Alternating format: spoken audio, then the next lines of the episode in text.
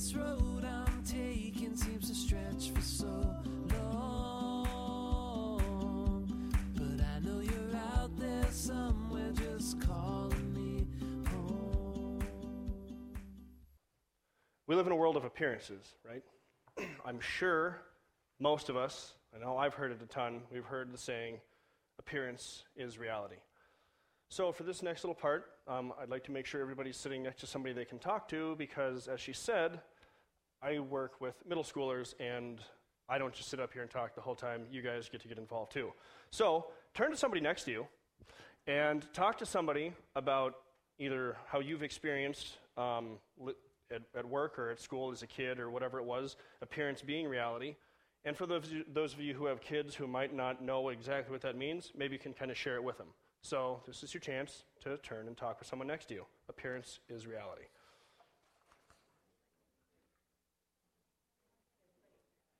Okay.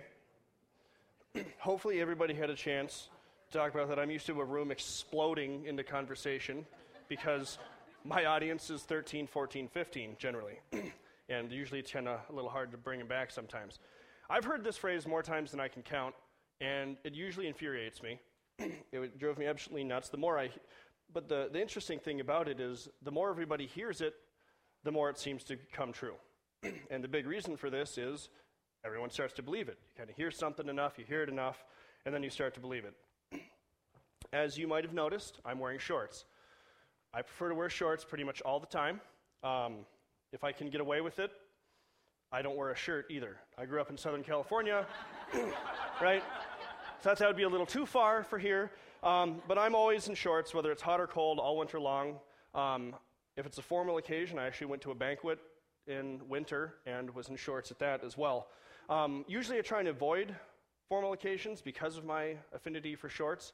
But as you might imagine, that, uh, that, gets, that gets, that's one of the reasons I get annoyed with appearances reality because people look at me and they see shorts and they think slacker. Or that guy's just always trying to have fun, which is true. I do always want to have fun, but there are times where you have to be able to kind of work a little bit. And, um, you know, this is one of the reasons I love being with kids. They don't, they don't care. I'm, I'm a little awkward at times. I've learned to more embrace it as an adult than as a kid. Um, but, you know, I'm always um, you know, doing things that are a little outlandish, a little obnoxious, and then I'll just kind of stop and just kind of let everybody feel awkward sometimes because kids love it. Kids, um, kids need to be reminded that awkwardness is okay, and they're awkward and they love to see adults feel awkward as well. It happens. You know, a lot of times kids look up and think, oh, adults have it all together. no, no, we don't. So, um, like she said, I worked with kids. I like to have fun, and I've always tried to incorporate this into where I work as well. I worked in corporate America for a while, and um, I started off wearing khakis and things like that, and I wore khakis instead of jeans more because I've always found khakis to be more comfortable. Everybody says jeans are more comfortable. I just I can't go with it. Um, but I started off wearing pants, and you know. Um, I always wore something. Let's, let's keep that. Yes, I, I, forgot I talked about not wearing a shirt. So um, I started off, all, you know, a little bit more formal. Um, I'd wear a T-shirt, but I'd wear, you know, a collared shirt, kind of like I'm wearing now. And um, it was interesting that I got this job. Was, the name of the company was Commission Junction. It's based out of um, out of California, and it's an internet marketing company. Now, for those of you who know me a little bit, you'll know that I don't like computers, I don't like technology. I still have a flip phone, right? I refuse to, yes, thank you, thank you. I refuse to get rid of my flip phone. Um, I rather enjoy it. Um, it's easy, it's simple, it doesn't do anything other than text and phone calls, and it doesn't text very well at that, so it's fantastic. Anyways, um, it was, it was, it's a young company. I was stuck inside, though, a lot, and I always wanted to know what people do for fun. I'm always more interested in what people do with their hobbies, what they do to get joy out of life, um, what really helps them live, as opposed to just what they do for a living. Um, so here I am, um, you know, getting used to the company. I started as an intern, part, probably part of the reason I wore pants as well, because I wanted to market myself. And yes, this guy is a professional. He should, we should make him full time at the company. which they did. I, became, I started working in customer service. Um, and then from there, I went to a kind of a branch of the customer service department where I was kind of more behind the scenes doing spreadsheets. Sorry, I needed a moment there to let that part of me come back to life. It, it, was hard spending, if you can imagine somebody who runs around all the time for eight hours sitting there looking at, I had sheets that were like 20,000 lines of, of, of, spreadsheets, and then I had to go and find patterns and stuff in there. That was not my, my uh, favorite thing ever. So, I started, after I got out of there, most of the people that were in the customer service department I had trained. Um, they were all friends, they'd be kind of become friends of mine, and I wasn't far away, so I'd still come out and help them. And this is generally about what I'd be dressed like.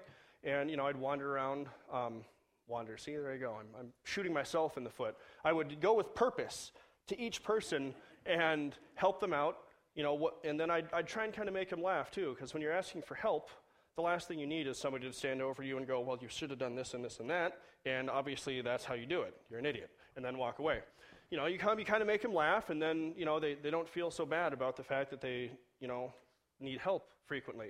So my boss, Liz, she was kind of like the opposite of me. She's uh, still a very large personality. She's just very stoic about, I don't know, that cold, mean. Um, yeah, I, I'm trying to be nice. She, she was a hard boss to work for, um, and I was kind of the big friendly person and I like to talk to people. And then she was kind of like, this is how things need to be. And like, I'm going to be really loud about it, but I'm not going to be anybody's friend about it. This is, you know. So she kind of, she saw this as me screwing around and distracting people from their job. And she sat me down a couple times. Um, she told me what I needed to be doing on my lunch break, you know, because I was playing basketball at lunch and sometimes because I'd, I'd come into the office sweaty but I'd take a shower. There were showers at the office. Um, so this, this kind of got me the stigma of being somebody who didn't, didn't really care about what was going on. The frustrating thing was I always had my work done ahead of schedule. I was helping other people do their job and do it better. And I probably got more done than a lot of the people that actually were dressed better than me, but they just had the appearance thing going, and that sold um, everything they needed. so, once again, I'm going to have you guys kind of turn and talk to each other. I want you guys to talk with somebody next to you. It can be the same person or somebody different if you feel like branching out. Um, about a time when you felt like you were judged because either the way you looked or the way you kind of carry yourself about um, wherever you go. So if you turn to somebody and talk to you about a time you felt judged because of how you look, that would be fantastic. Is there anybody, now this is, I know this is really reaching. Is there anybody who's willing to share about the, I just shared about some time I felt awkward or I was judged. I was also really small when I was in middle school. I started high school at like 90 pounds and less than five feet tall. So there was some awkwardness in my life because of that as well. Is there anybody else who is willing to share, kids especially? I like to hear from you the most. Middle schoolers are my favorite. Um, teenagers in general. Anybody want to share? I can do awkward silence. Watch this. Anybody? All right. Nobody wants to share. Nobody's ever felt awkward. Awesome. I'm all by myself. Thank you. um, now, maybe on, on a similar note, see, we're going somewhere with this. Can you remember a time when someone else, like guys, or anybody actually, everybody who has ever like wanted to play a game as a kid or sports, and like you were picked last, like you're the last one. You're like, hey, I'm I'm big too on the inside. Um, so you know, a time where you were picked last, and you not so much judged for how you looked, but just kind of watched somebody else get picked first because they looked better, or they looked stronger, or they were bigger, or whatever it was. um, if you can kind of, it's kind of like the flip side of what we just talked about. If you can share with somebody next to you again. I want you to flip the coin one more time and think about a time when you know that you've done this to somebody else. Where you have said, Ooh, I would rather have you, I don't really want you because you look funny and I don't want to be seen with somebody that looks funny. You don't have to share that one. I just want you to think about that for a little bit. One a time that you know that you've done the same thing that we were just that you were just talking about with the people around you. And while you're thinking about that, if you have a Bible, open to James chapter 2. It'll be on the screen, but I always like to encourage people to actually open up the Bible. I'm going to read this aloud. It's going to be James 2 1 through 9. So it's going to be a little lengthy, but that's good. More of God's word is always good. James, he says in chapter 2 My brothers and sisters, believers in our glorious Lord Jesus Christ, must not show favoritism.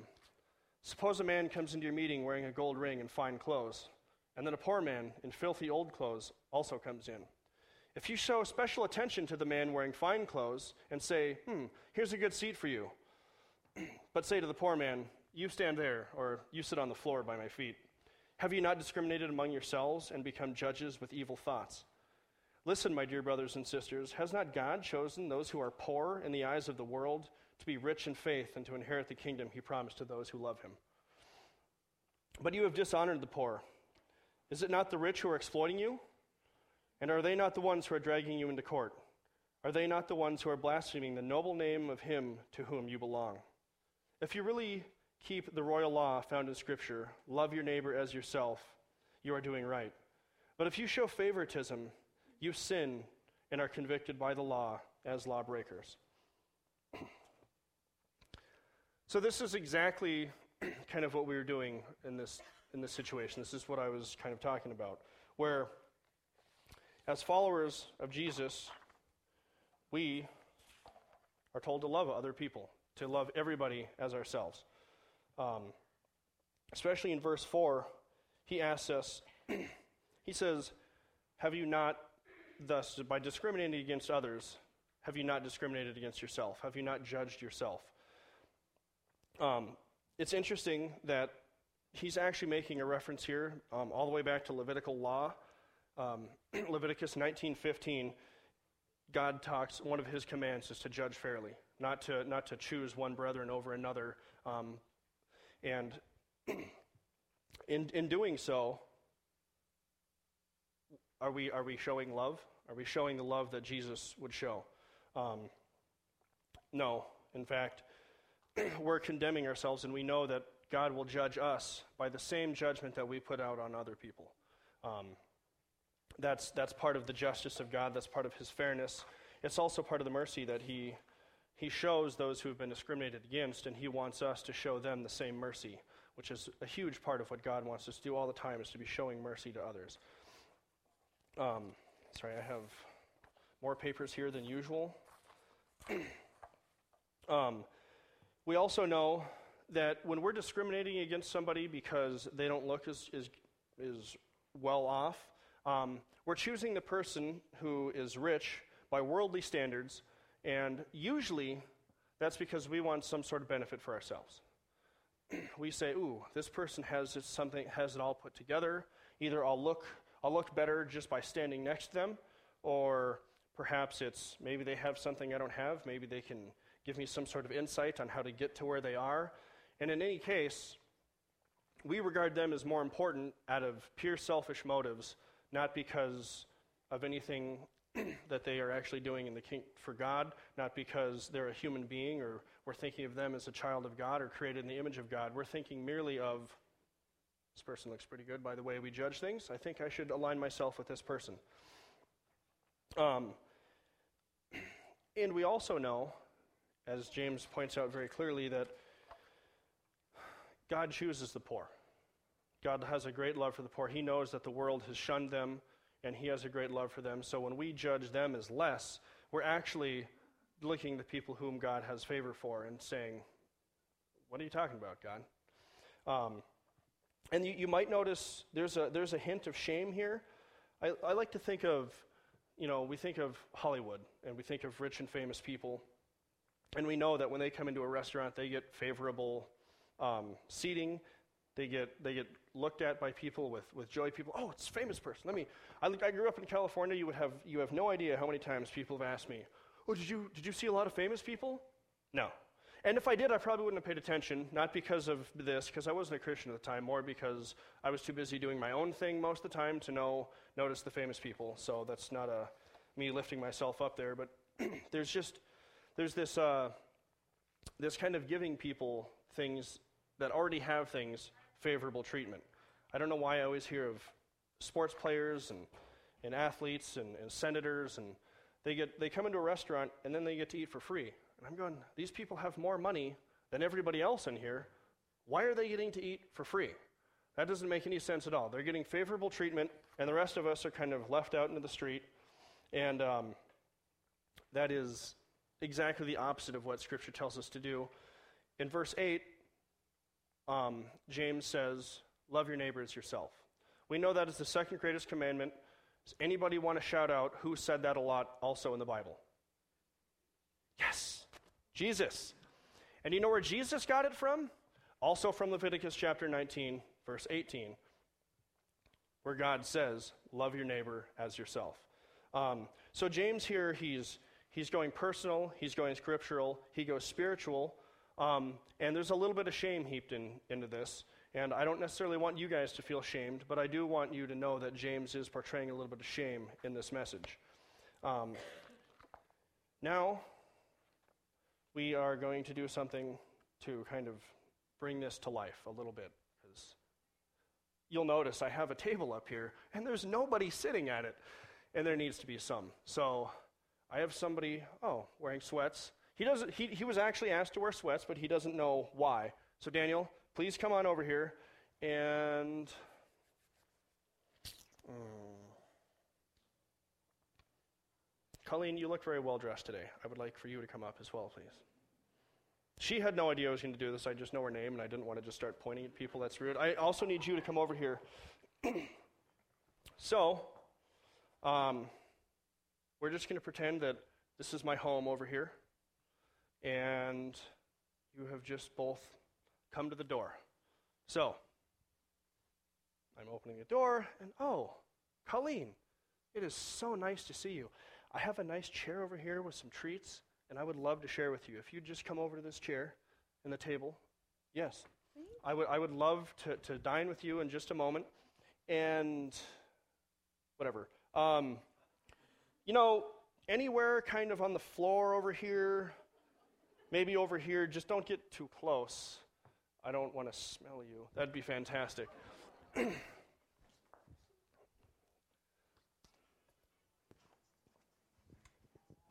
you would like to be heard. Thank you. So- I do.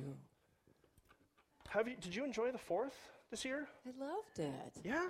Beautiful Yeah. weather Yeah, did you get did, you, did somebody put on some nice fireworks that you got to see by chance? in the street, and after midnight, it was great. After midnight. Yes. Wow. You're a popular person. People must love you. You just need you to take till midnight to get some time to yourself? Sometimes, yes. Wow. So, tell me, what are some things that you like to do for, for enjoyment, for a person of, of leisure, leisure such as yourself? I like to bake. Ooh, so do you like brownies or I cupcakes? Oh, love What? brownies. You, Anything please. with chocolate. Can I Yes, have that? Yes, yeah, that's all for you. Thank you. And I would like to offer you, I mean, milk goes better with it, I think, but orange juice is Oh. available to you as well. Oh, thank you. You know that I sing. That's true. Neither of these are probably that good for you then. Orange juice would be better. Okay. Oh, let me shake it for you. Thank you. Yes. What's this guy doing? He's still, I don't know. I don't know. He looks like he wants some, doesn't he? He does. That's too bad. You gonna give him some? You're not gonna share? I don't I don't even know why why people why I mean, why did he was he invited? Did, Did you? you? d- I don't, Oh. I don't know how we heard about this. Hmm. It's really, yeah. But, you know, that's a really lovely dress. Thank you. I'd like to know, you know, where did you get this? That way, you know, maybe I can get something like this for my wife because it looks so lovely on you. I have to imagine it would look lovely on her too. Thank you. My daughter picked it out for me. Wow, nice. And she's over there. I, I saw Oh. down the block, and I think if you look really, Yeah. Yeah, yeah, she's outside. Yeah, hi. Mm-hmm. Okay. Mm-hmm. Yeah. Well, that's that's the end of this segment. Thank you. Um, I would like you, would, if you would both join me up at the front. God, you know, you've even got holes in your shoes, sir. Hey. How did you feel during all of this, Colleen? um, You don't have to stand next to him if you don't. No, just kidding. no. How did how did you feel during this? Uh, like we were putting on a show. Did you feel encouraged at all? Did you feel at all? Yes, you told Yeah. me that I looked lovely, I appreciated that. Excellent. But Would you would you hand it? He he gets a chance to speak now. If you want to give him the mic, that'd be fantastic. Yeah. And how did you feel, Daniel? Um, yeah, Kind of neglected, a little bit, yeah. a little like less than Colleen, perhaps. Just a tad. Just a tad. Just a tad. Yeah. Yeah. and did you feel like, man, if Jesus was here, that's exactly what he would do? Definitely not. Definitely not. That's good because he wouldn't. Um, I would. I would like you. I don't actually want to send you away with nothing because you got neglected. You get a whole one, and you can have the milk and what's left of the juice. We didn't drink out of it. It was just out of the cup. All right. So, you want this too, or just the I'm milk? good. Okay. An applause would be wonderful. I'll take this.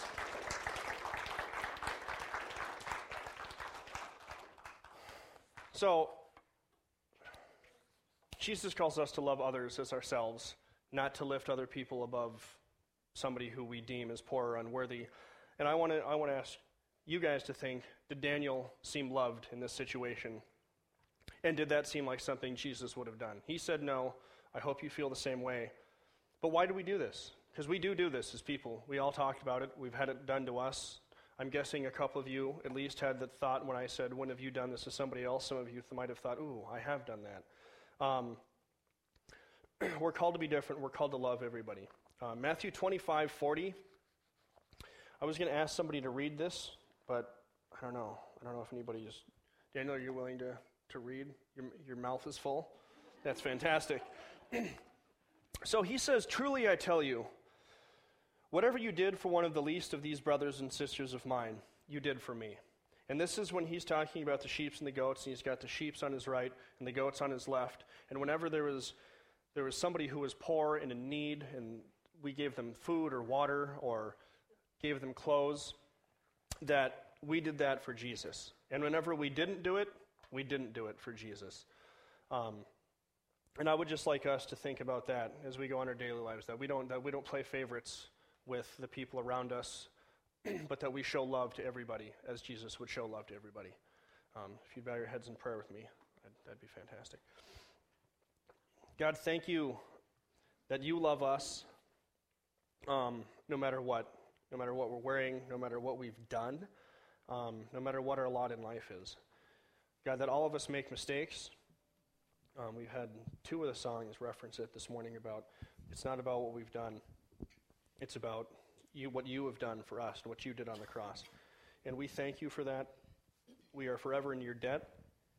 And this is not, a it, it is a free gift, but it also calls us to lay down our lives and look, look beyond um, what we have to gain in this world, knowing that all we have to gain and the most important thing we have to gain is in your kingdom.